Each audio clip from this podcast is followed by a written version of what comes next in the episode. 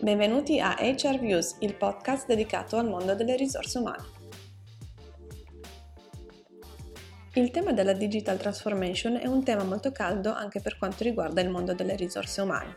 Ne parliamo con Tatiana Covello, HR Director di un'importante realtà bancaria e autrice del libro Nemmeno gli struzzi lo fanno più, Vivere bene con l'intelligenza artificiale, che ci racconta quali sono i tre miti da sfatare quando si parla di digital transformation, come affrontare il cambiamento e come diventare leader del futuro.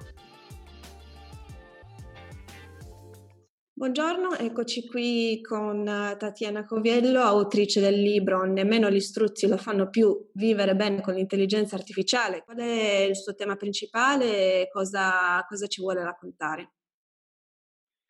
Il tema principale è innanzitutto quello di iniziare a capire che cosa sta succedendo intorno a noi e l'intento, il mio intento è quello di lanciare una scintilla di curiosità in modo tale che le persone, anche le più comuni, approfondiscano questo tema, perché penso che ci sia tanta confusione, eh, anche tanta paura intorno al tema dell'intelligenza artificiale, un po' guidata dall'apocalisse dei film hollywoodiani, diciamo, e, e, quindi cerco di fare in maniera semplice un po' di chiarezza, eh, da un lato di dire anche è ora di tirare fuori la testa oppure non serve mettere la testa sotto la sabbia perché tra l'altro nemmeno gli struzzi lo fanno, è una diceria, e, e, quindi guardare quello che sta succedendo, affrontare la realtà in maniera positiva, vedere quelle che sono le skills le competenze che ci serviranno non tanto in futuro ma già adesso, questo è un aspetto molto importante. Ok, quindi quali sono secondo lei le sfide da affrontare e i temi da sfatare quando si parla di digital transformation nel mondo HR? Ma per me i miti da sfatare eh, principali sono tre dal punto di vista di HR. Il primo è quello dell'automatizzazione, quello degli RPA, dei Robotic Process Automation, ovvero eh, se noi abbiamo dei processi che non sono efficaci, automatizzarli non serve a nulla. Prima dobbiamo rivedere i processi, altrimenti, altrimenti avremo semplicemente dei processi automatizzati inefficaci. E, ehm, poi come secondo mito sicuramente il, il tema dell'organizzazione, dell'organigramma è che sia sufficiente definire una business unit che chiamiamo innovation eh, officer oppure change management officer per tutti i nomi eh, che, che possiamo trovare eh, per dire ok, adesso ho inserito l'innovazione all'interno della, della mia della mia azienda. Il terzo mito eh, è poi quello che si pensi che sia una semplice questione di un pochino di change, ma si dai che ci facciamo un po' di flavor di change e un po' di change management, facciamo qualche workshop e la cosa è fatta, perché la digital transformation principalmente non è una questione di tecnologia, ma è una questione culturale, anche profondamente culturale, è proprio un cambio di mindset molto profondo e molto radicato che le persone devono affrontare e dove chi gestisce eh, una trasformazione digitale deve rendersi conto che ha a che fare con delle emozioni e la prima cosa da fare è riconoscere che una delle emozioni forti che ci sono all'interno della trasformazione digitale è proprio quella della paura di essere rimpiazzati da un robot.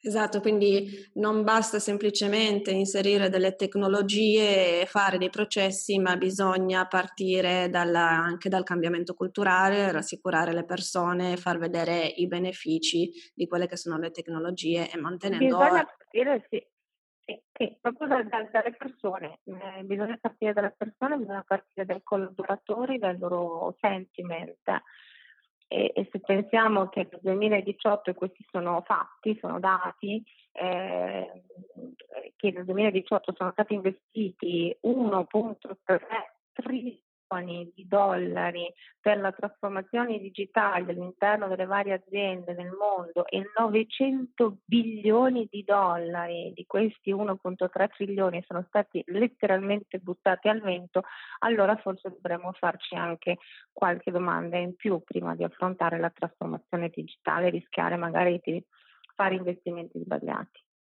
Esatto, quindi non bisogna semplicemente fare innovazione perché tutti la fanno e farla male, ma bisogna ragionarla e, come dice lei, avere una strategia di fondo dell'azienda che accompagni il business. Esatto. nel suo libro, inoltre, lei parla anche di un concetto molto interessante, quello della leaderless. Cosa intende per questo? Sì, nell'ultima parte del libro parlo di come perdere il lavoro nei prossimi sei anni, ovviamente è ironico, tutto il libro è anche un pochino ironico in alcuni passaggi e, e in quest'ultima parte eh, perché eh, svelo poi chiaramente cosa non fare e in quest'ultima parte parlo anche di quello che è il leader del futuro, quindi come deve essere il capo del futuro, in un futuro che è VUCA, eh, il mondo VUCA di questa volatilità, incertezza, complessità e ambiguità che ci circonda, come cambia il leader. E quindi parlo di leaderless perché secondo me il leader deve essere molto meno capo eh, e più sviluppatore, deve invece lasciare la leadership ai propri collaboratori.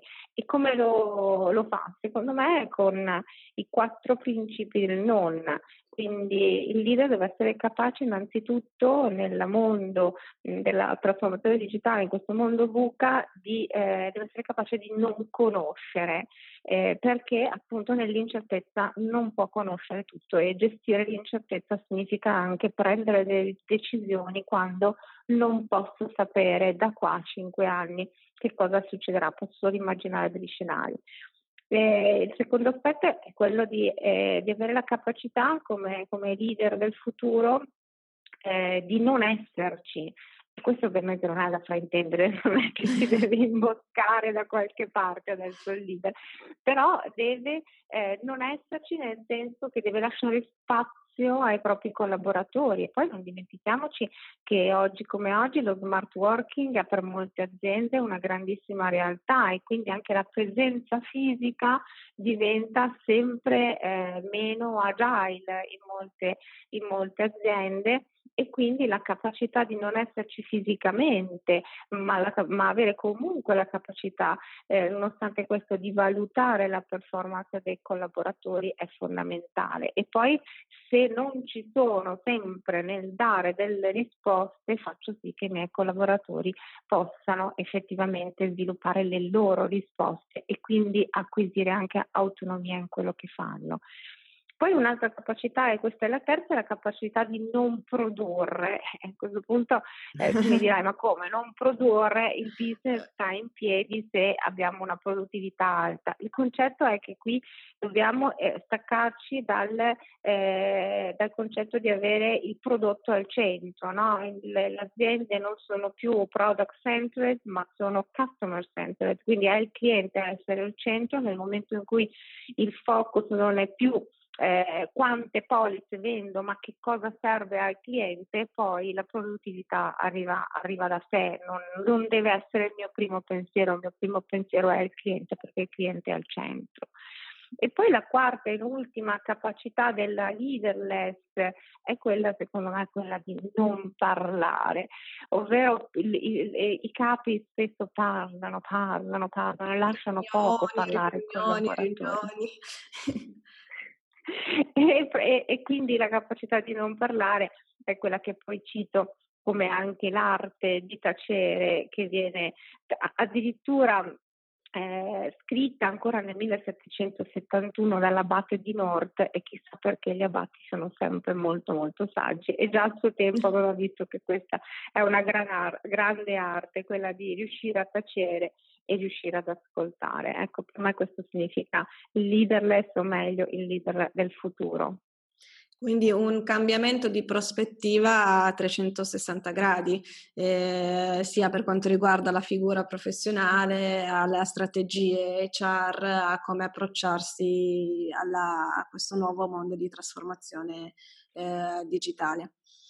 E è un ti... cambio di, di mindset profondo, sicuramente sicuramente non sarà facile cambiarlo questo mindset, però libri come il suo e tante iniziative in azienda sommate poi porteranno decisamente a questo. Eh, tra l'altro nei prossimi anni perché comunque la trasformazione avviene, avviene velocemente e bisogna essere anche in grado di cambiare mentre stai cambiando nuovamente quello che stai facendo. Quindi ci vuole sicuramente tanta agilità mentale da questo punto di vista. Cambiare vedendo le opportunità che abbiamo e quindi senza paura tirare sulla testa e vedere quanto di positivo possiamo anche trovare in questo cambiamento, perché chiaramente non sempre cambiare né è semplice né ci piace, però ci, ci, sono tante opportunità che possiamo cogliere e io nel libro ne parlo con, con ottimismo. Ringraziamo dottoressa Tatiana Coviello, HR Director e autrice del libro Nemmeno gli struzzi lo fanno più, vivere bene con l'intelligenza artificiale, per aver condiviso con noi quelle che sono le sfide della trasformazione digitale che oggi dobbiamo affrontare nelle nostre aziende e in generale tutti noi come singoli individui. Grazie mille, grazie anche a te e buona giornata e buona continuazione nella vostra avventura. Grazie mille per averci ascoltato, spero che questo episodio sia stato interessante per voi. Se volete approfondire il tema della formazione linguistica aziendale, visitate il nostro sito web www.fluentify.com o scriveteci a elo.fluentify.com. Alla prossima puntata!